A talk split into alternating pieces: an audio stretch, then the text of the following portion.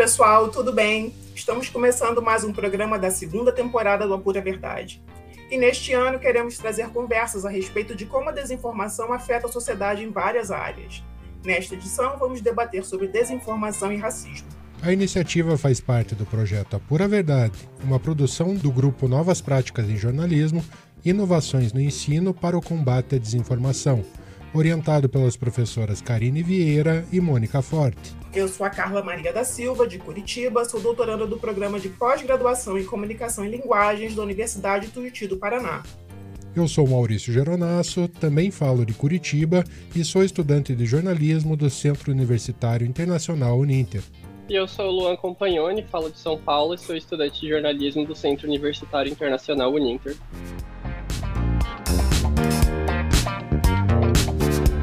Desinformação, fake news discursos de ódio têm alvos claros no Brasil, com recorte em raça, gênero e classe. Uma realidade violenta em um país que se construiu sobre um apagamento histórico da escravidão, na exclusão da população negra e indígena, pautado pela desigualdade e a violência. Neste contexto, a intricada relação entre os discursos que se baseiam na desinformação deliberada e os impulsos racistas que permeiam o convívio cotidiano são uma cruel realidade. Nas redes sociais são vocalizados os mais diversos conteúdos e o incentivo ao ódio e à violência de cunho racial são moedas correntes.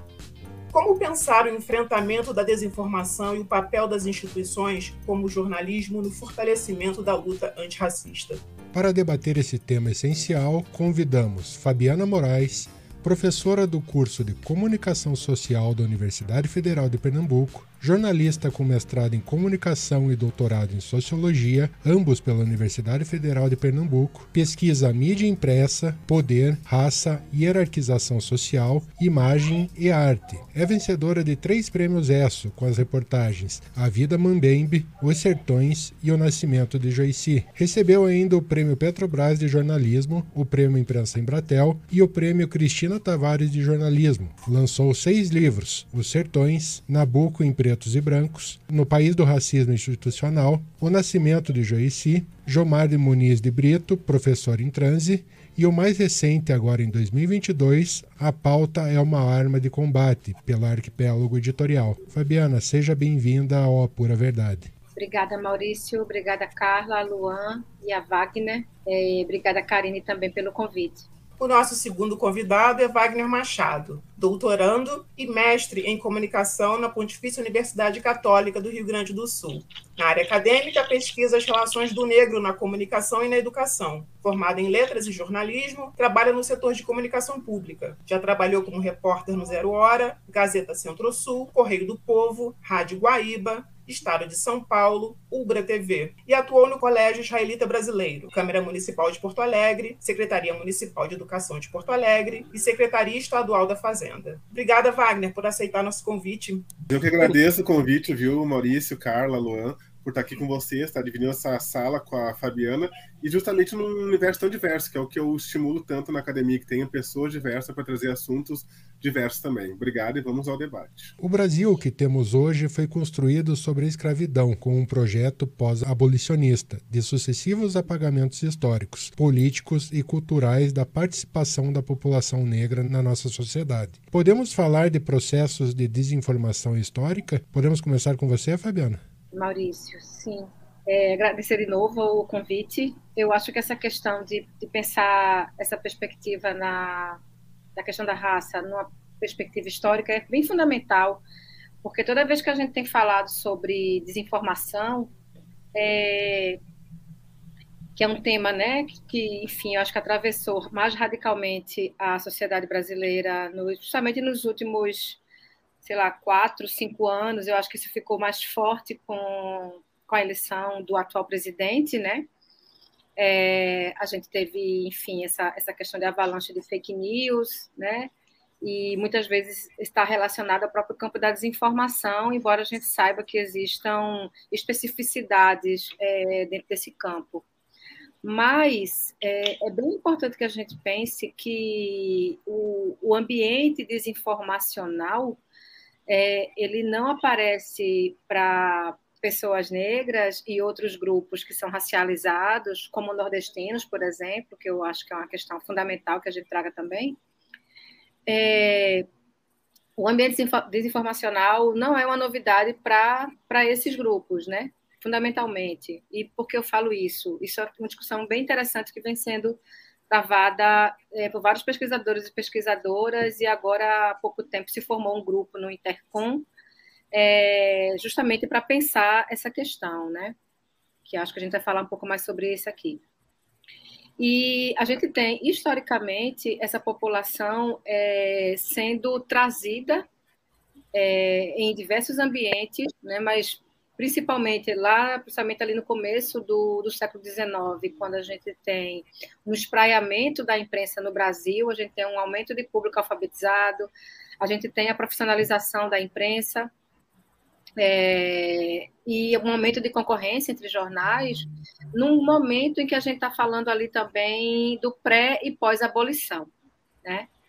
É, nesse período, a gente já vai perceber é, como as pessoas, já que a gente pensou aqui historicamente, estou trazendo isso, me desculpa a, a, a regressão, mas é, a, nesse período a gente, a gente vai ter muito marcadamente já, né, depois que você tem uma diferença aí entre quem era escravo para quem é negro, quando a questão da cor se torna de fato sublinhada, né? nesse pós-abolição, é, a partir desse momento, a população negra já começa a aparecer nos jornais é, como uma população com uma especificidade é, muito grande em relação à população branca. E essas, essas especificidades, elas traçam uma hierarquia, um lugar hierárquico menor. Eu estou dizendo isso porque isso tem a ver com modos de visibilidade e visibilidade e modos de exclusão de possibilidades de existência. Né? Então, o que vai ser dito sobre essa população é dito de uma maneira muito marcada e outras, né, outras questões, percepções, realidades, elas são deixadas de fora. Quando eu digo isso, eu penso, por exemplo, na reiterada aparição de pessoas, somente nesse período que eu estou falando, ali, início de. Eu falei no século XIX, né, mas no século XX, melhor, desculpem. É, você vai ter uma, uma percepção de, de pessoas negras que vai estar calcada, por exemplo, né, na, na prostituição. Né? Então, o modo de, de noticiabilidade de uma população eram reiteradamente racistas, muito embora não fossem percebidos como racistas naquele momento, né? ou se fosse a população muito menor. E você vai ter aí, obviamente, eu estou querendo relacionar isso a um ambiente de desinformação sobre toda essa população. Né? Quando a gente fala desinformação, a gente geralmente está pensando num contexto de mídias sociais e num contexto atual, mas é interessante que a gente pense né, que esses modos específicos de dizer e de ver de toda uma população já tornavam vários grupos, pessoas negras e vários grupos racializados, como sendo vitimados justamente por esse ambiente desinformacional. Então, eu acho que isso é importante a gente localizar também, né, que esse contexto da desinformação, ele não é uma novidade para diversos grupos e pessoas. Eu queria fazer esse retrospecto histórico, justamente como a Fabiana fez, porque me parece que a desinformação histórica ela não é ao acaso, ela foi pensada para nos desestabilizar, nos desumanizar. Por exemplo, quando se fala da escravização no Brasil, para quem está ouvindo essa história de agora, parece que foi algo rápido, instantâneo, pouco doloroso, mas na verdade não, foi fomos sequestrados, fomos desumanizados, fomos assassinados, coisificados, subjugados por, sei lá, 400 anos. E o que aconteceu no passado, que a história não conta, quando conta, conta só uma parte da história, porque foi assim que se pensou, né? E aí eu faço o aspecto da desinformação. Pegar fragmentos da história para contar uma nova história. Uma história não verdadeira, não real porque na, pela minha ótica, se eu fosse contar a história da nossa uh, situação no Brasil, seria bem diferente do que eu aprendi na escola. Mas a forma como foi contada, ela é fragmentada. E se tu for pensar, não mudou muito. Por exemplo, eu gosto sempre de contextualizar com casos recentes. Eu falo do Rio Grande do Sul, então foi eleito a, uma bancada, a primeira bancada negra aqui do Rio Grande do Sul, vereadores negros, cinco vereadores negros. Uma pessoa jogou uma notícia dizendo que eles não tinham qualificação para estar na Câmara não sei que qualificação ele se referia, mas todos tinham formação superior, alguns tinham mestrado, mas a informação que circulou é que eles eram desqualificados, mas não por ser desqualificados somente, eram negros desqualificados, eram pessoas que não estavam aptas a adentrar o espaço de privilégio branco, sabe? Então essa informação começou com uma informação equivocada, convenientemente equivocada, atrelada ao, ao viés, à camada da raça e do gênero, porque também tinham três mulheres. Ah, elas são mulheres, não estão qualificadas, são negros, não têm conhecimento. Então, ao longo da história, a nossa trajetória é mal contada, porque são contadas por outras pessoas e a maneira que ela é contada sempre nos desfavorece. Então, se fosse dentro daquele contexto, né, nós por nós, seria uma história renovada, uma história sobre a nossa ótica. Que é isso que eu acho que nós estamos fazendo enquanto comunicadores, deixando que pessoas contem as suas próprias histórias, suas próprias narrativas, para que a desinformação não ocorra. E se ocorrer, a gente possa ir lá e dizer: não foi bem assim, não é assim. Esse eu acho o grande mérito da nossa geração de poder contestar o que é errado, talvez não na proporção que gostaríamos, mas dizer que a desinformação ao longo do tempo ocorreu e não foi ao acaso, foi proposital, mas que hoje já não dá para ser assim. Nós temos o poder da comunicação para retalhar tudo isso que acontece. Vou até aproveitar, já conectando aqui nessa ideia que vocês fizeram, comentando sobre a história do Brasil, porque existe uma construção de uma narrativa de um certo mito de democracia racial no Brasil. Vocês acreditam que isso contribuiu para criar uma estruturalização do racismo no país? Acham que isso fez parte do movimento? Eu acho que essa questão do, do da, desse mito da democracia, e eu estou justamente falando aqui da cidade onde não inventou, mas a pessoa que vai espraiar essa ideia no Brasil, que é Gilberto Freire, né? Eu falo aqui a poucos metros, a poucos quilômetros, na verdade, do, do, do, do bairro onde Gilberto Freire nasceu, se criou. É, eu acho que isso contribui diretamente para esse tópico que a gente está trazendo aqui no, no, no, na conversa, que é a desinformação. Porque quando você é, simplesmente apaga isso que Wagner chamou a atenção, né? Apaga essa, essa, essa violência hierárquica, né? Essa transformação, pegando aqui o que Márcia Veiga sempre fala, né? A transformação da desigualdade, da, diferença em desigualdade. Então, quando você tem esse apagamento através justamente dessa perspectiva de uma democracia racial, isso, isso é um, talvez um, um, um dos discursos mais poderosos que reitera, né? esse, essa desinformação. Por quê? Porque ela vai, a partir do momento em que você simplesmente diz: olha, o que passou, passou, tá tudo ok, nossa mistura aqui deu super certo, é, então bola para frente, né? É, é, esses aspectos que vários autores e autoras vão falar sobre essa negação ou denegação, né? É, e aí, quando você tem esse aspecto colocado, né, bola para frente, não aconteceu nada, bem, então a gente vai fazer. E aí a gente também tem outros, outros aparatos, por exemplo, aqui me, me veio à cabeça, eu não quero deixar de falar, que é a ideia do, da, dos direitos universais, né? ou do, dessa, dessa ideia universal de humanidade. Tudo isso somado vai fazer com que simplesmente você pense, ué, não, já que somos todos iguais, a gente não precisa né, trazer os aspectos que tornam no dia a dia, de fato, né, vários grupos é, tratados de maneira diferenciada.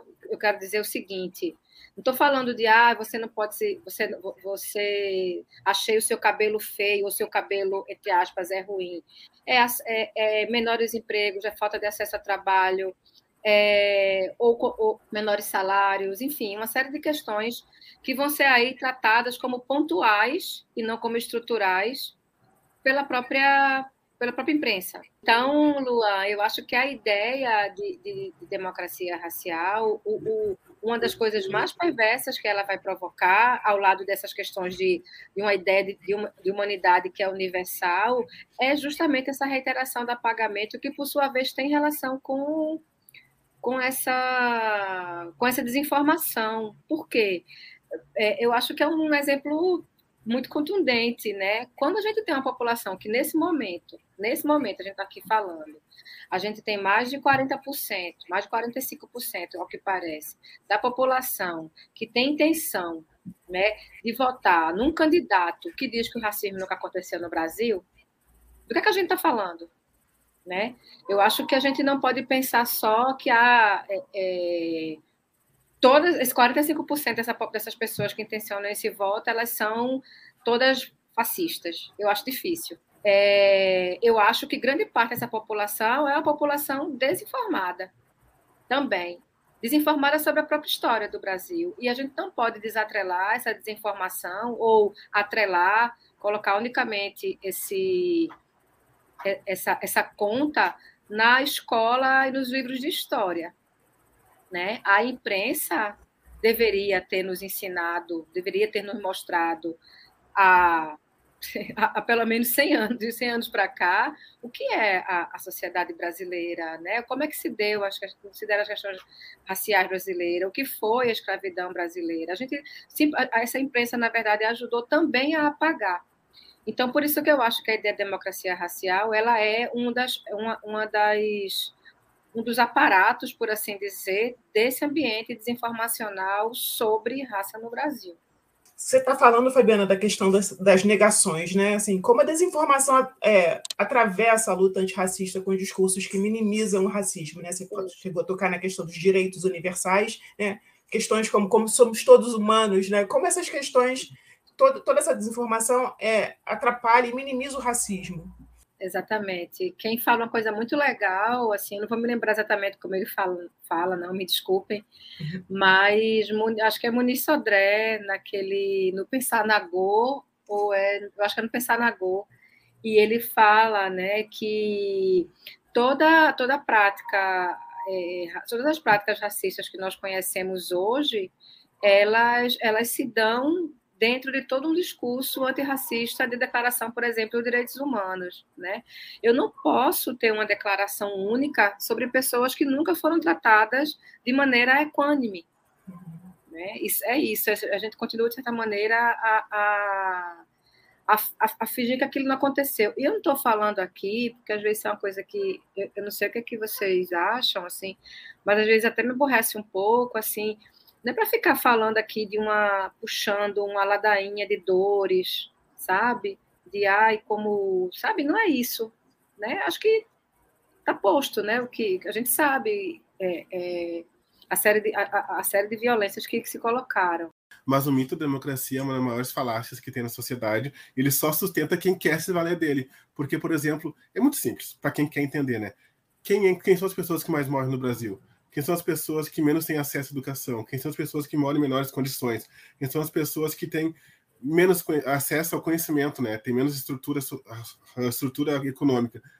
A pobreza tem cor, e a cor está associada muito, muito intimamente à nossa história, que ao longo do tempo fomos uh, escanteados, não nos deram direito a muitas coisas, e fora isso que a nossa história não permite que a gente que nós possamos contar nossa própria história. Eu, enquanto descendente de africano, não consigo remontar minha árvore genealógica diferente de alguém que é da, da, da, etnia alemã, da etnia, sei lá, italiana. Eu não consigo tirar, se fosse o caso, a minha cidadania africana, fazendo esse paralelo, porque eu não consigo remontar minha própria história. Então, tudo isso demonstra que a nossa igualdade não existiu. Inclusive, eu nem defendo o conceito de igualdade. A igualdade não tem como ser atingida porque não, não, nós não começamos no mesmo patamar a minha história não tem como comparar a do Maurício, pouco a do Luan, da Carla ou da Fabiana, não dá, cada um começou de um ponto. Então, a única possibilidade que eu percebo, e aí a gente pensa muito na questão do Boa Ventura, é da equidade, que é dar condições diferentes para pessoas diferentes, para tentar atingir no máximo um horizonte possível. Porque se for dar condições iguais, quem está na frente vai continuar na frente. Quem está atrás vai continuar atrás, isso não muda. E é isso que eu quero ressaltar a importância das políticas públicas que fazem essa máquina se inverter, que possibilita que a equidade seja um patamar atingível, embora distante. Porque se fosse valer do mito da, da igualdade, da democracia racial, tu vai estar só consolidando o que sempre existiu. Quem teve mais, continua tendo mais. Os negros que foram sequestrados e dizimados ao longo da nossa história tiveram menos oportunidade vão continuar tendo. Então não tem como dizer que existe esse mito, a não ser que se for para consolidar o pensamento escravocrata, que é que a maioria das pessoas tentam fazer ao longo da nossa história. É muito nesse sentido, a desinformação ela colabora para quem quer deslegitimar a nossa luta, né? Que é uma luta tão importante, tão grande, e agora que ela está se consolidando, eu sou otimista, na verdade, que ela tem muito para caminhar, mas já está caminhando a passos vagarosos, mas se consolidando. E a desinformação vem justamente para tirar nossa base. Dizer que, por exemplo, colocando isso, somos todos iguais, somos todos humanos, Sim, mas tem uma distinção entre cada classe. Se eu vou falar de classe, então, a minha história é diferente da, da própria Fabiana, por exemplo. Por ser mulher, por ser negra, ela tem outras lutas, outras necessidades que me caberiam só apoiar. Mas dizer que nós somos iguais não, não, não tem sustentação teórica, estrutural. Tinha no passado, quando só quem tinha voz era o homem branco e contava a nossa história, contava nossas dores. Não contava nossas dores, né? Outras pessoas contavam nossas histórias. Ah, nós não somos iguais e nem temos como ser. Aproveitando essa deixa que o Wagner deu, falando em mulheres, Tá? No livro Discurso de ódio das redes sociais, do sociólogo Luiz Valério de Paula, tá? ele mostra que as mulheres negras são os principais alvos e que as falas racistas aparecem como piadas em medida à desinformação. Como isso amplifica o discurso de ódio e a violência racista nas redes sociais?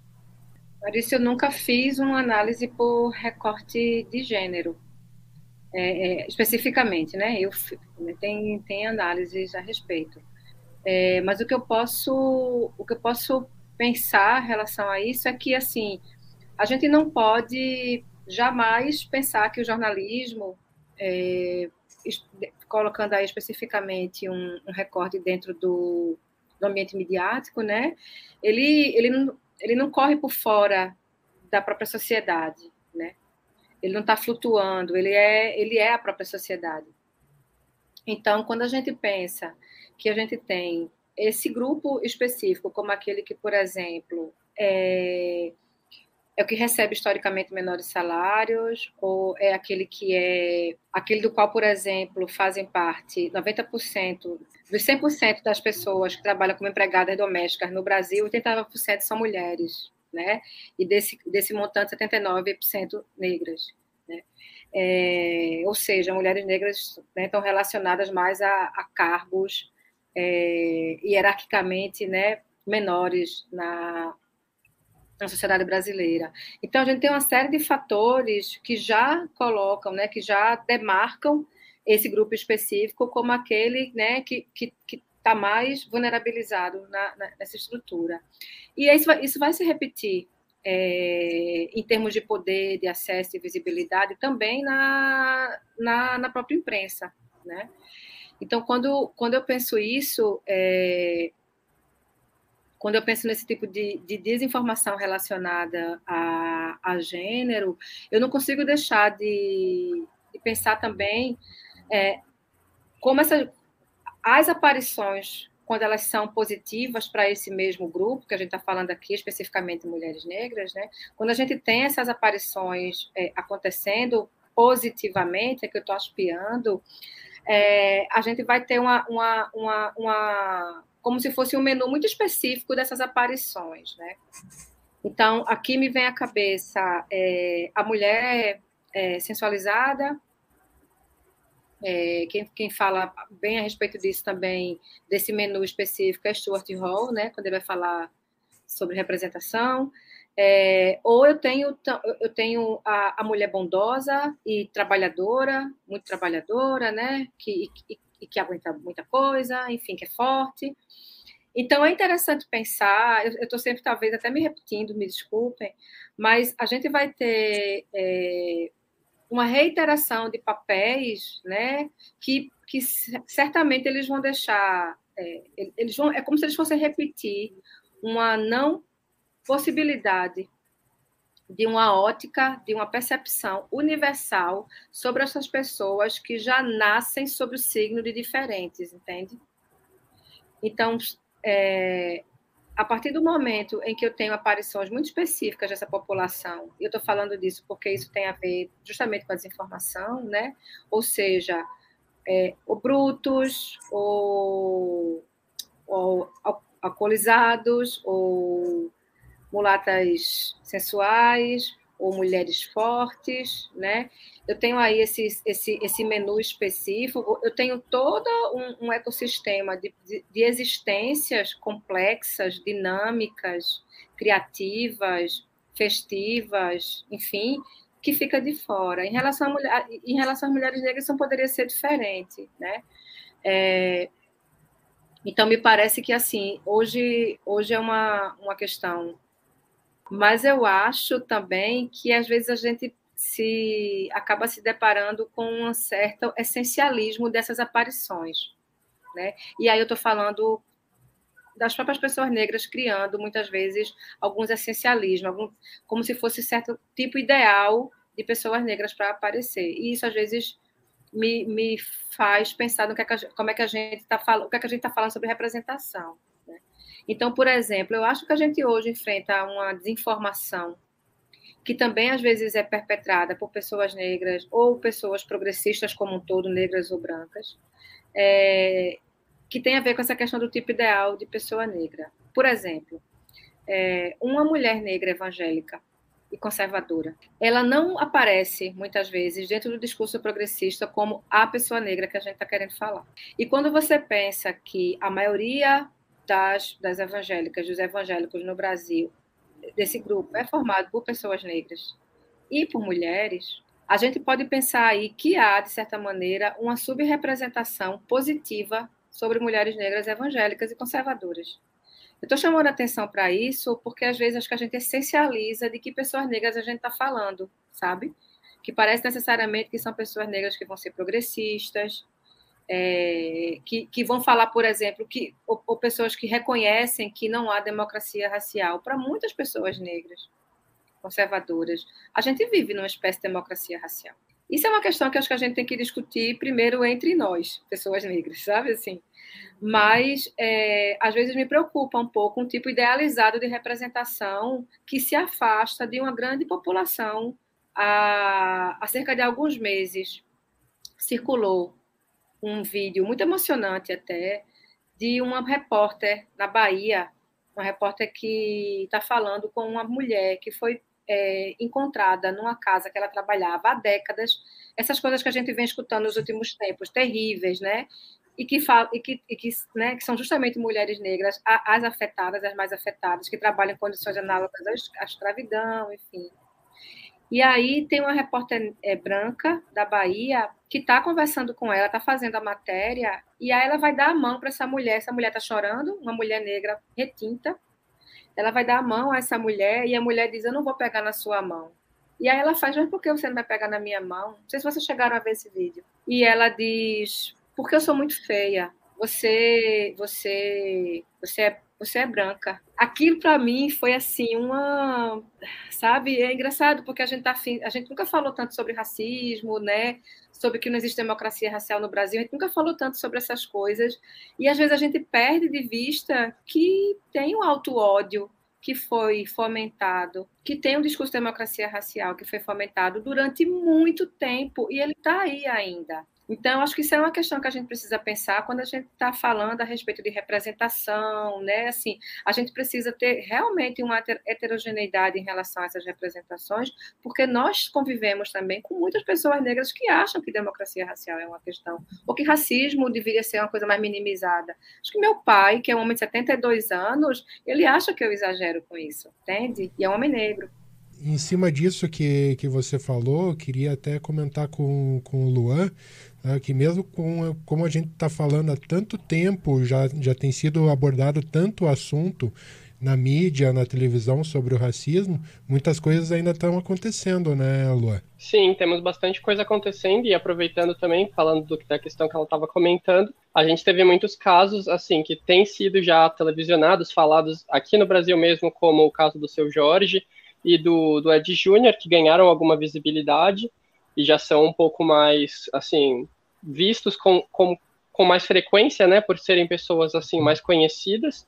Também tivemos alguns casos internacionais, como o do George Floyd, que repercutiu o mundo inteiro.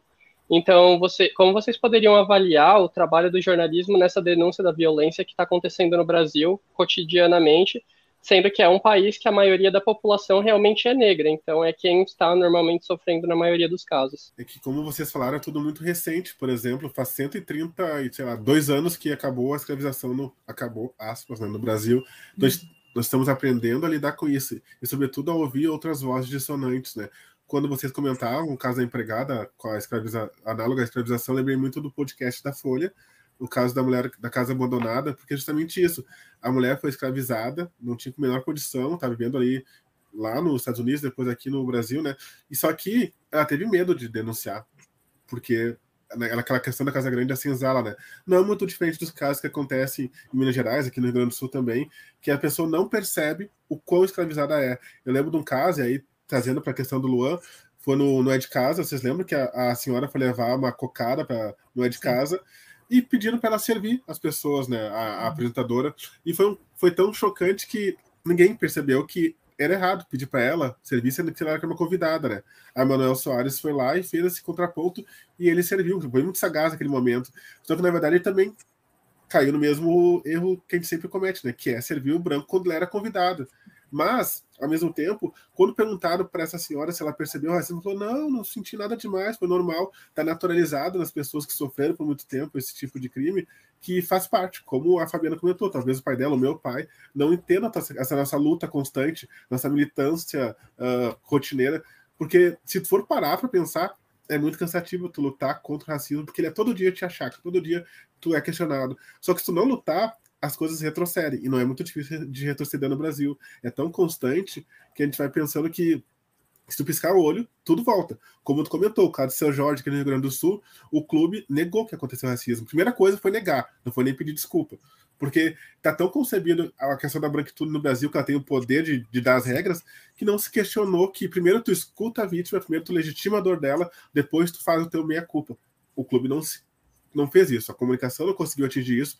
Claro, tem toda uma hierarquia, um clube tradicional aqui no Rio Grande do Sul, mas no momento que convida uma pessoa como expoente da música, que é o seu Jorge, e aí tu questiona a roupa dela, aí tu questiona que ela fez sinais políticos para legitimar o racismo, tu mostra que a sociedade está num caminho que não é tão bonito, tão esperançoso quanto se imagina mas é uma parcela da sociedade isso, mas que mostra como a elite gaúcha, a elite pernambucana, a elite paulista, que seria a elite de forma geral, não percebe que os tempos são outros, que ela pelo menos tem que ficar quieta, já que não mudou a consciência, pelo menos não, não fale para não se culpabilizar. Embora o racismo seja muito difícil de ser penalizado, né? É um crime previsto no Código Penal, mas quem é penalizado? Quem é que vai preso por racismo? Poucas pessoas. Geralmente recai em discriminação, geralmente recai em preconceito, injúria, que tem menor poder defensivo. Mas a mídia, e aí respondendo objetivamente a questão do, do Luan, ela tem se comportado uh, de 10, 0 a 10, 5. Mal. Meia boca, bem devagar, porque ela não consegue fazer a própria avaliação. Isso também a gente tem que questionar também a diversidade nas redações, nas faculdades, no corpo docente, porque se for fazer um, uma, um, uma análise, um espelho das redações, jornal, TV, internet, que seja, são pouquíssimos negros aqui no Rio Grande do Sul, de onde eu falo, e possivelmente daí também, são pouquíssimos os que, os que estão nessas redações. Então, quem produz conhecimento, quem faz a questão da, da quem conta novamente a história são pessoas brancas. E não tem nenhum problema a pessoa branca contar a história, mas é uma versão. Então, quanto mais diversidade tivesse, maior a probabilidade do jornalismo ser mais fiel à realidade. Quem é que uh, consegue pensar nas pautas raciais, pautas sociais, que não seja só em novembro, que não seja só no carnaval onde o negro aparece. Geralmente nós estamos estereotipados. E aí entra de novo o que a Fabiana falou. A televisão tem um papel fundamental nesse, nessa fomentação, nessa massificação do estereótipo da mulher negra, do homem negro, né? Geralmente nas novelas, eu estudo, me debruço também sobre as televisões, né? Eu gosto, sou muito televisivo, vejo muita série. É exatamente como ela falou: é empregada doméstica, a bisbilheteira, a sedutora, a cômica, a submissa. Aí tem o escravo. Se tem escravo, o lugar do negro na televisão é ou como escravo ou como novela no morro. Aí sim, nós estamos aparecendo, mas fora disso, geralmente você vai ver poucos personagens principais, pouquíssimos e se tu tirar o Lázaro Ramos e a Thaís Araújo, aí diminui 70% desse escopo que tu pode pensar, né? Mas, ou então é o malandro, é o favelado, ou é então o, o sambista ou o jogador de futebol. Você, no seu livro, A Pauta como Arma de Combate, você propõe uma ruptura e uma reflexão sobre as práticas jornalísticas para superar um jornalismo que desumaniza. Sim. Uhum. Como é que a gente pode repensar a cobertura sobre segurança pública e a violência urbana, por exemplo? Boa, Carla. Eu isso é uma questão que, assim, eu, eu Wagner estava falando sobre representação, por exemplo, né? Uhum. Assim, sobre eu, eu acho assim, é, concordo que há uma ainda uma reiteração de papéis, o Wagner estava falando, mas eu acho que a gente tem alguma, a gente tem uma um avanço em relação a isso também, e isso se dá graças a uma série de questões. A maior presença de pessoas negras na universidade, portanto, no mercado de trabalho, inclusive no campo midiático. É, eu acho que, a, que existem movimentos é, sociais, organizados ou às vezes não tão organizados. Eu acho que a população civil faz pressão em relação à própria imprensa, né? modifica. A gente tem as redes sociais aí muitas vezes pululando, né? com as pessoas discutindo, questionando os veículos. E eu acho que isso sim provoca mudanças que são perceptíveis hoje. Né? Eu acho que é importante que a gente perceba algumas mudanças, porque senão é, esse esforço todo que as pessoas fazem, os movimentos coletivos, às vezes Ministério Público, parece que não foi feito e que não adiantou, e eles estão fazendo, né? Então, eu acho que a gente precisa colocar isso também sob, sabe assim, sublinhar essas questões. E aí eu volto, eu falo, por exemplo, acho que um exemplo, pegando isso que você me perguntou, Carla, é, e eu trato no livro do caso da cobertura de, de Lázaro. É, e na cobertura de Lázaro, a gente teve justamente um exemplo a respeito de uma cobertura é, repleta, muitas vezes, de marcadores racistas e racializados. É, e isso entre jornais dos mais tradicionais aos mais novos, né, jornais que nascem no ambiente da internet, e aí eu falo no livro do Metrópolis, né, que é um, um jornal que nasce para as redes sociais também, um jornal que está é, pensado, digamos assim, para um novo momento. Eu estou chamando a atenção para isso, porque é importante que a gente pense que não são plataformas novas que vão tornar um discurso novo, ou um discurso menos anacrônico, ou um discurso menos racista. Não é a plataforma que vai fazer isso, né?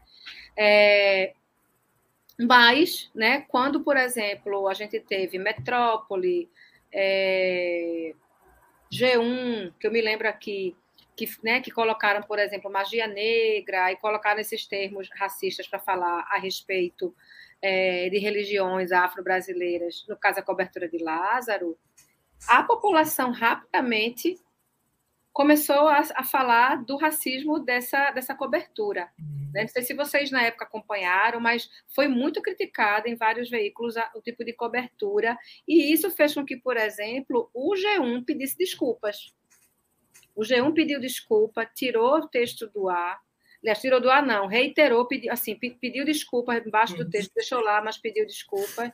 Então, é por isso que eu acho que quando há uma pressão popular, a gente vê um movimento, sim. O caso de George Floyd também, é, na, na Globo News, né, quando foram falar sobre o caso dele, isso se tornou quase um clássico já, né, que chamaram vários jornalistas brancos, e aí isso incendiou o Twitter, no outro dia a Globo News fez uma, né, mudou a sua bancada, embora isso não tenha se mantido ao longo do tempo.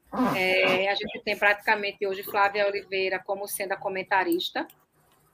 É, então, assim, eu acho que a gente fica nessa cobertura, e aí o caso de Lázaro eu trouxe, porque foi uma cobertura policial, né?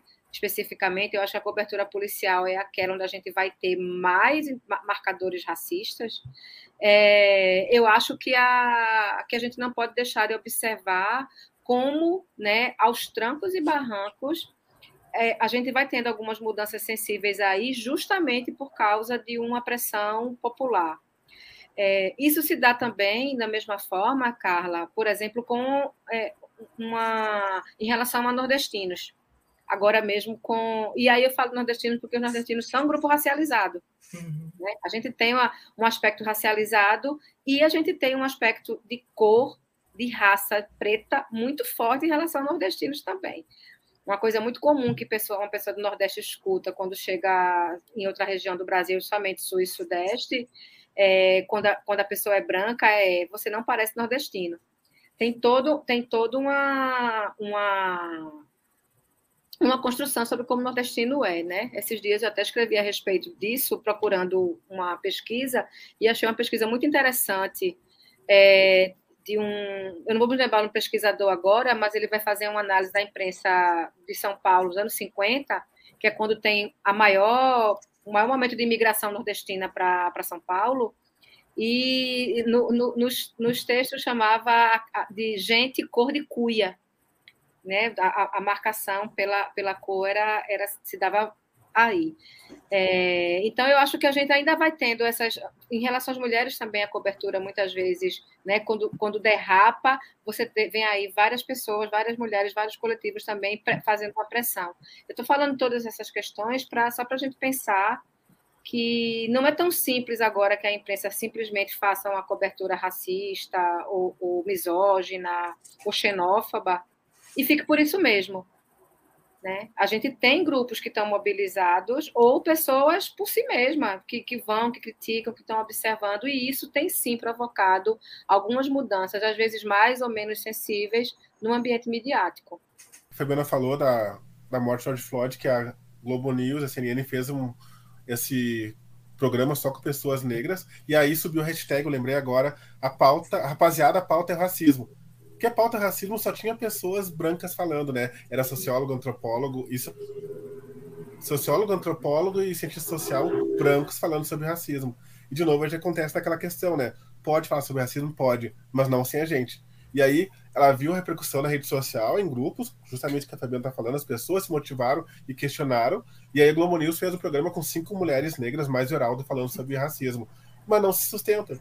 Assim como teve ano uh, 2019, teve 50 anos no Jornal Nacional. Teve um rodízio com todos os apresentadores do, do país, 27, né? E aí só tinham três pessoas negras na bancada, né? Era Minas Gerais, uh, Rio de Janeiro e agora não lembro mais quem era. A, outra, a terceira era pessoa. a menina aqui de Recife, é Everaldo, talvez. Não, Everaldo é outra pessoa, é outro repórter de não lembro o nome dele. Eu acho que ele não está mais aqui em Recife, mas tem um apresentador daqui que estava fazendo, estava participando da bancada. Então foi ele. Só três pessoas. Sabe? É desproporcional novamente. Nós não estamos representados nesses espaços de poder relacionado à comunicação e assim em toda a sociedade, né? Quantos uh, gestores nós temos, sabe? E por que quando a Magazine Luiza tentou colocar trainees negros foi tão criticada? Porque as pessoas não nos querem nesses espaços. Não nos querem porque ao longo da história nós não tivemos acesso a esses espaços. Mas a vida está virando, o jogo está recomeçando, nós vamos adentrar esses espaços. Vai ter mais professores negros, sobretudo na universidade pública, né, por questões de, de cotas, que tem essa possibilidade. É mais difícil na privada, mas vai ter que ter também. Nós vamos, a minha tese, na verdade, até dando spoiler, é sobre isso. A, a falta que faz pessoas negras na comunicação com doutorado para poder adentrar nesse espaço de poder, né? Para fazer decis... para ter decisões. E é muito complexo e a estrutura não nos possibilita entrar porque quem comanda, quem dá as cartas, são pessoas que se dizem antirracistas até que mexem no seu espaço de poder, na sua zona de conforto. Então só vai mudar à medida que as pessoas queiram ou que a gente força. Então ó, o movimento negro está forçando, a sociedade está se movendo. A sociedade, eu digo, parte da sociedade, que a melhor sociedade não nos quer, né? Mas a sociedade está tentando alterar esse panorama. E quando tu falou, Fabiana, da, da questão da, da negritude do Nordeste, uma colega minha, que faz parte da minha terra, ela comentou, ela é do Piauí, foi fazer doutorado aqui no Rio Grande do Sul. E ela falou que não era lida como negra aí, mas ela cruzou a fronteira, aqui ela já era chamada de negra, mas não nordestina. Tá? E justamente essa frase que tu falou, ah, eu sou do Piauí, ela falou, na verdade. Não, mas não parece baseado no que tu disse que não parece, sabe? Mas eu sou do Piauí, sabe? E aí questionaram o cabelo dela, porque ela alisou, enfim, sempre tentam deslegitimar nossa, nossa aparência, nossa luta, por motivos que nem são palpáveis, mas que a pessoa desqualificar, tu encontra qualquer motivo, né? E ela falou: não, eu sou negra, eu sou do Piauí, eu sou doutora, eu sou professora da Universidade Federal e não entendo por que tu tá questionando tantas coisas se eu tô aqui para falar de conhecimento, sabe? Questiona o que eu tô falando, não a minha roupa, a minha pele, qualquer outro fenótipo, mas é justamente isso as pessoas não nos querem. E quando nos chegamos a um espaço de poder, nos questionam por outras razões que não o nosso conhecimento. E como a cobertura jornalística sobre a implementação de políticas de ações afirmativas e a adoção de cotas raciais contribuiu para a estigmatização dessas iniciativas? E como isso mudou em 10 anos desde a aprovação da lei de cotas? Não, acho que ela não contribuiu para estigmatizar, ela contribuiu para fortalecer a nossa luta, porque, por pensar, Uh, eu estar aqui há 10 anos era impensável. A Carla estar tá aqui talvez fosse mais difícil também, porque o acesso à educação é muito, muito difícil. Porque para te poder estudar, tu tem que ter recursos. Mesmo que numa universidade pública, tu tem que ter a permanência. Eu me formei com, com pelo ProUni, isso em 2019. Se não fosse pelo ProUni, uma política pública, né, não teria acesso. Eu estudei mestrado com bolsa da CAP, doutorado também. E se não, e, só que assim, eu olho para o meu lado, tem duas pessoas negras em todo o PPG-Com, o Programa de Pós-Graduação em Comunicação, sabe? Ainda assim, com cotas é difícil. Sem cotas seria impensável. As cotas são as vira... é a virada de chave para mudar esse panorama, mas só elas não bastam. Tem que ter cotas, e aí eu defendo isso, no mercado de trabalho. Como eu falei da, da própria Magazine Luiza, né? Que é a questão de que ela precisa ter mais pessoas. E agora sim, eu estou pensando na tua, na tua entrevista, na tua pergunta, sim. O jornalismo estigmatizou. Se é essa questão, sim dizendo que ele perpetuou o discurso de que os cotistas iriam desqualificar o ensino, perpetuou o discurso de que nós iríamos uh, baixar a nota das, das escolas, das faculdades. Isso sim, foi muito mal conduzido, na verdade, por desconhecimento, posso crer também, mas por falta de vontade. Não entrevistar as pessoas certas, ou entrevistar sempre as mesmas pessoas, porque ao longo do tempo, isso aí é comprovado, nós, negros, nós fortalecemos a, a própria, o próprio ensino superior, mas ainda faltam cotas na pós-graduação. Aí sim, tendo mais doutores, vai ter mais professores e o ensino vai ser mais qualificado. E talvez daqui a 10 anos, quando for renovar as cotas, que na verdade é esse ano, não se incorra nesse mesmo erro de tentar fragilizar as cotas, colocar no tudo mesmo balaio, dizendo que não são necessárias, que são ruins. Enfim, colocar que enegreceu, dizer que não tem necessidade. Primeiro tu escuta, contextualiza, e aí sim o jornalismo tem que fazer esse papel de ouvir o máximo possível de lados. Não só o lado que é o que aconteceu no caso das cotas, que eu sou beneficiário e vi isso acontecer constantemente. Desqualificar quem está na faculdade por ter cotas e o jornalismo ali em cima. Parte do jornalismo tem pessoas que tentam fazer jornalismo sério tem pessoas que não conseguem. Mas sim, o jornalismo não fortaleceu, o jornalismo estigmatizou as cotas e continua fazendo isso por falta de conhecimento ou má fé. Eu, eu tenho uma. Eu acho que quando Wagner fala da estigmatização, Uhum. É, eu acho que no início da, da lei de cotas, eu acho que isso ficou muito forte, essa, essa ideia de que a, a lei era uma lei que causava, que era racista, né? era muito engraçado quando diziam isso. É, mas eu acho que ao longo do tempo, né, se você pensa quando ela é instituída e que ela tem uma, ela é muito mal recebida pela imprensa pela mídia como um todo, mas pela imprensa. E aí, mais uma vez, eu reitero: não dá para separar a imprensa de sociedade. É, mas eu acho que hoje, hoje, graças, e veja, né? Porque as pessoas simplesmente fizeram, nossa, nós agora somos. É, é graças ao resultado mesmo. o resultado da, da política de cotas é inegável né? É inegável. Você tem aí várias e várias e várias pesquisas mostrando, né, como a política de cotas, na verdade, ela é essencial para a gente que está falando sobre democracia de uma maneira como a gente, né, de uma maneira séria, não uma, né, uma, uma, coisa superficial, quase uma névoa do que é democracia. Quando está falando de democracia, mesmo.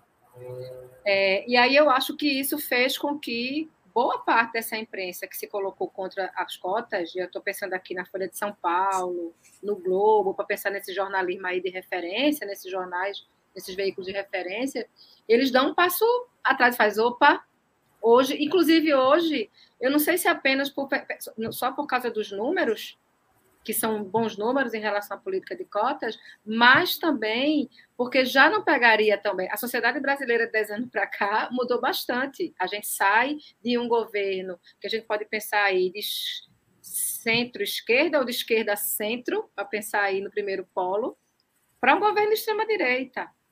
Né? E esse governo de extrema, por, muito por, esse governo de extrema direita, ele é instituído, ele chega ao poder, inclusive por causa de questões como a política de cotas. É contra isso que, esse, que, esse, que, que muita gente vai preferir esse Brasil de antigamente, com os valores de antigamente, porque o Brasil mudou muito e a gente perdeu nossas referências. Uma de nossas referências é o racismo. Uma de nossas referências é pagar uma mulher para que ela fique 15 dias dentro da casa da gente trabalhando por um salário mínimo e trabalhe de 7 da manhã às 9 da noite. Essa é uma das nossas referências. Então, quando mexe com isso, a, a casa cai para muita gente, né? Fecha o tal quarto de empregada. Não é possível. Ou você paga direito, ou você não tem. Isso tem, uma, isso tem uma, uma, um impacto no imaginário brasileiro que não é brincadeira. Né? Não é à toa que, que, que esse presidente chegou ao poder. Né? Primeiro, a gente tem, né, enfim, é, o, o PT quebrou o Brasil e por aí vai. Isso tem muita relação com a nossa com a questão racial brasileira, né, com o racismo brasileiro. E aí eu acho que hoje essa sociedade que também está sendo governada por um governo de extrema direita, obviamente a gente tem visto isso em pesquisa, se coloca contra esse governo também. Então, para muita gente, para muito veículo, não pegaria tão bem hoje dizer que é contra a política de cotas. eu estou falando aqui de negócio mesmo. Estou falando de pessoas, de assinantes, de telespectadores, de ouvinte de podcast, sabe? Então, assim, dos 10 anos para cá, eu acho que se havia uma, uma má vontade para ser elegante, na verdade, esse racismo aí, né, valendo, eu acho que hoje tem uma mudança de postura graças a uma, uma, uma questão conjuntural mesmo.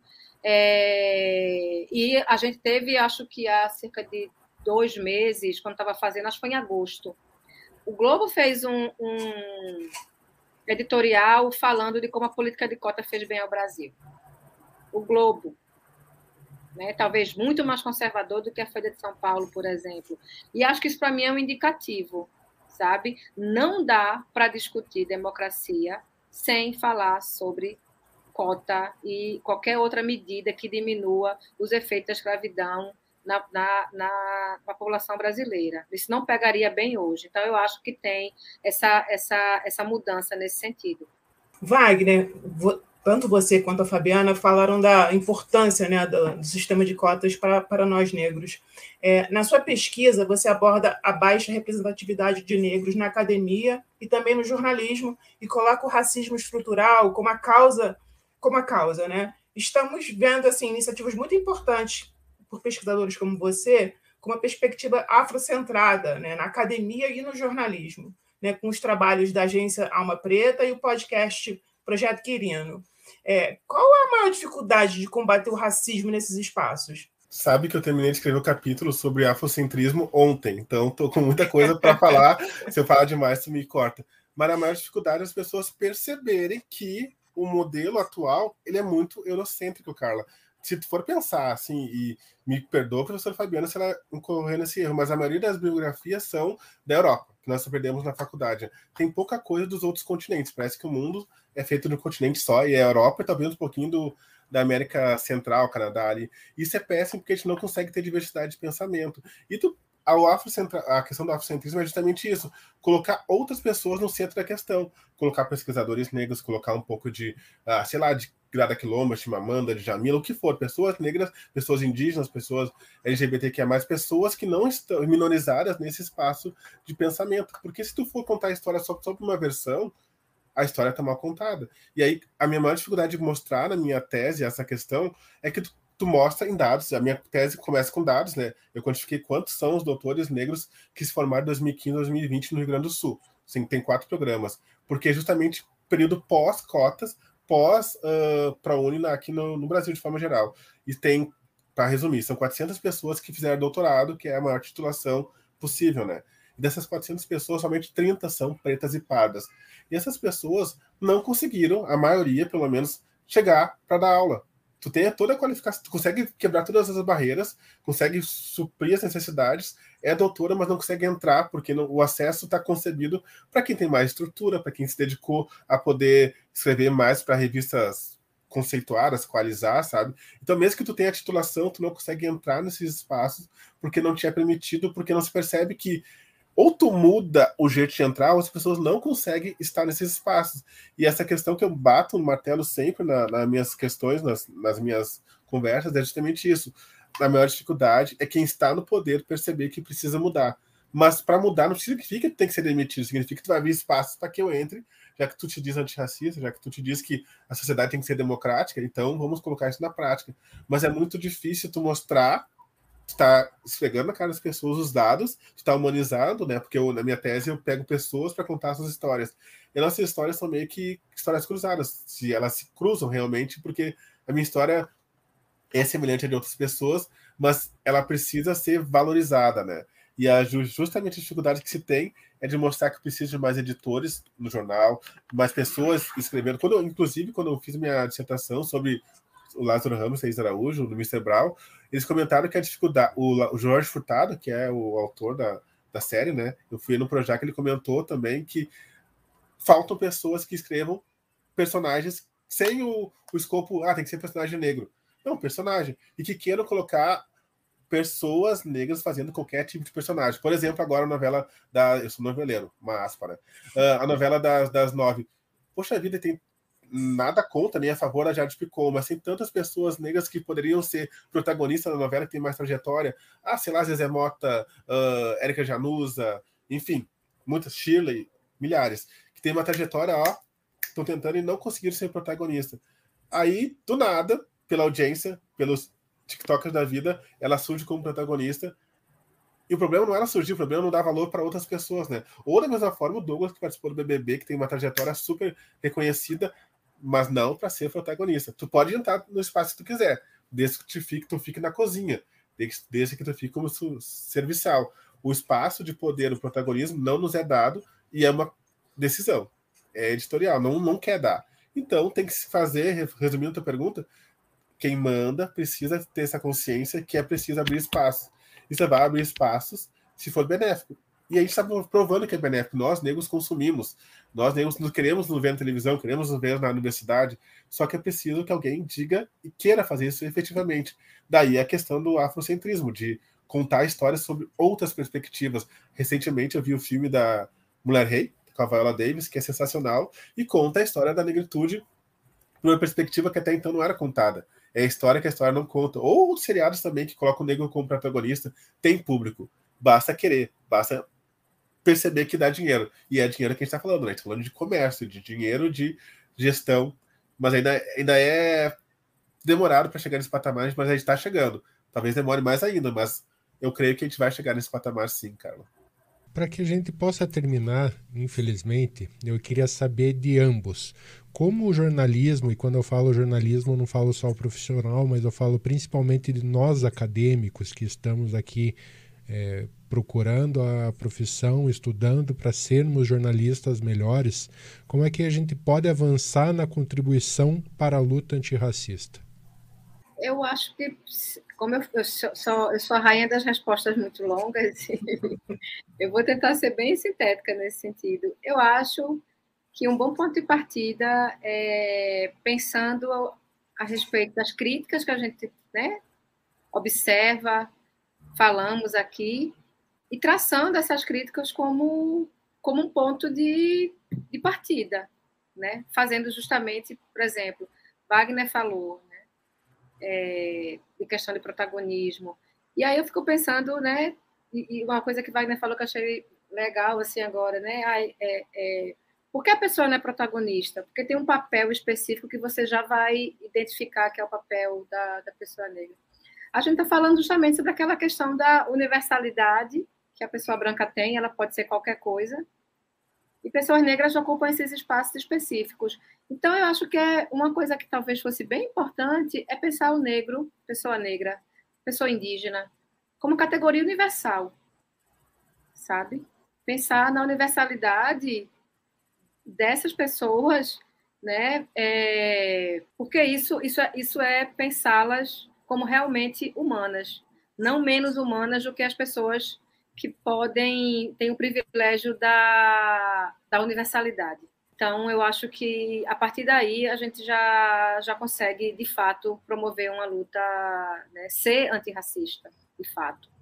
Eu queria só falar uma coisa, porque eu me esqueci de, de falar, e eu acho que era importante. Há cerca de, mais um pouco mais de um ano, uma jornalista chamada Elaine Martins, ela faleceu, muito jovem, infelizmente. E Elaine tinha criado um projeto chamado Entreviste um Negro, justamente porque você não tinha pessoas negras aparecendo como especialistas, por exemplo. Então, para falar sobre, sei lá, célula-tronco ou qualquer outro tema, você ia entrevistar uma pessoa, geralmente a pessoa era branca. Não necessariamente que fosse uma escolha, porque a gente sabe, sabe também que os acessos, historicamente, foram né, pessoas negras foram colocadas né, de fora. Mas a gente sabe que se a gente procurar e fizer um banco, a gente consegue encontrar e que isso tem mudado né, por conta de cotas, enfim, várias questões. Elaine criou esse banco, certo? Para a imprensa. E ela me disse, ela deu entrevista para a gente uma vez, para um grupo de pesquisa que eu, tenho na universidade, ela me disse que a primeira vez que os jornalistas realmente ligaram para o Entrevista Negro procurando fontes foi depois do assassinato de George Floyd, que foi nos Estados Unidos. O que eu quero falar, só para falar sobre a questão de desinformação, que eu acho que é importante, a gente só pode pensar é, é, que, o que é interessante que não era exatamente a imprensa brasileira não está desinformada sobre a quantidade absurda de assassinato de pessoas negras que ocorre dentro do Brasil. Não está desinformada a respeito disso, mas naturalizou. E aí, quando aparece um assassinato como o de George Floyd, que é hiper mega televisionado e mediatizado, e, enfim, causa um movimento quase mundial, isso chega ao Brasil e o Brasil quase sempre vai, né, vai muito atrás daquilo que, que Europa, Estados Unidos estão repercutindo. Não estou falando que não era para repercutir, eu estou falando só que isso é uma característica nossa. É, e aí é que a imprensa brasileira vai atrás de, de um banco do entrevista negro para procurar pessoas negras para serem entrevistadas. Eu acho que isso é um exemplo daquilo, né, que a gente precisa melhorar, né, olhar para si, né, e pensar que pessoas negras, pessoas indígenas, nordestinos, é, mulheres são categorias universais também e merecem estar ocupando qualquer espaço que outras pessoas historicamente ocuparam. Obrigada a Fabiana falou exatamente o que eu ia dizer. Eu ia citar Entrevista o Negro para que a minha maior dica seria justamente criar um banco de fontes de pessoas negras. Não para ser entrevistada só em novembro, estou um pouco no carnaval, mas pessoas, juízes, advogados, enfermeiras, médicos, enfim, sociólogos, para que se possa disseminar esse banco no Estado, no Brasil, para que as pessoas não. Porque assim, na correria do dia a dia, na redação, tu vai fazer o mais fácil, que é mais rápido, vai pegar aquela aquela lista de fontes básica vai entrevistar geralmente as mesmas pessoas. E daí tu não dá oportunidade para que outras pessoas aparecem. As mesmas pessoas são pessoas que estão no poder. Pessoas conceituadas e tal. Só que tu não, se tu tiver um banco de fontes de pessoas que tu pode entrevistar, como foi o caso da Elaine, que ela criou, a Luísa Martins também colocou essa questão no Twitter, eu lembro bem, para que a gente possa disseminar essa fórmula. Mais pessoas negras em todos os aspectos. Não só jornalistas, não só da, de Recife, da Bahia, do Rio Grande do Sul, do Brasil de forma geral, para ser fontes. E aí sim a gente consegue fazer uma pauta contra-hegemônica, uma pauta decolonial, uma pauta universal, que é o que eu prego, sabe? Eu posso ser fonte de vários assuntos, não só sobre negritude. Eu tenho formação em jornalismo, sou formado em letras, eu tenho outros conteúdos para passar. E não me importa, a minha bandeira é a questão da comunicação antirracista. Mas eu poderia falar sobre televisão, sobre jornalismo de dados e tal. E é justamente isso, pegar outras pessoas para falar sobre os assuntos diversos essa seria a grande dica para vocês, para mim, né? Que a gente acaba esquecendo acaba sempre entrevistando as mesmas pessoas. É um erro nosso, jornalismo, pela correria do dia a dia. Ou a gente se arma antes, porque no dia a dia não vai dar, as práticas são corridas, as práticas, tu tem que terminar a matéria para ontem e a pessoa não te atendeu, tu vai insistir em outra. Então, assim, com o banco de fontes de pessoas negras, até para legitimar a luta da Elaine, a gente consegue favorecer a mídia de forma geral. Uma mídia mais diversa, tem um resultado, um conteúdo mais diverso, que é mais próximo do que é o Brasil. O Brasil é miscigenado, ok, não é essa democracia racial que se prega, mas a maioria da população é preta e parda, então nós deveríamos aparecer mais. Mas para isso é preciso que nos procure, que nos dê acesso e nos possibilitem justamente isso, de dar esse protagonismo, que é o que vocês estão fazendo, trazendo essa pauta, colocando essa discussão em pauta e divulgando para o Brasil, né? Que mais pessoas consigam perceber isso, que mais pessoas percebam que é necessário falar sobre isso, mas não só com as mesmas pessoas. Senão tu acaba criando um outro aquilombamento que é ruim, porque nos clausura num espaço que é pequeno de novo e nos, não nos possibilita falar sobre outros assuntos tão importantes quanto economia, uh, política, esporte, enfim. A minha maior dica e que eu possa também reverberar aqui onde eu participo é disseminar a cultura de mais fontes, mais pessoas pretas, não só quando o racismo se extrapola, como foi aqui no Rio Grande do Sul, como é no resto do Brasil, mas em outros momentos. Acho que é isso. Muito obrigado também pela oportunidade.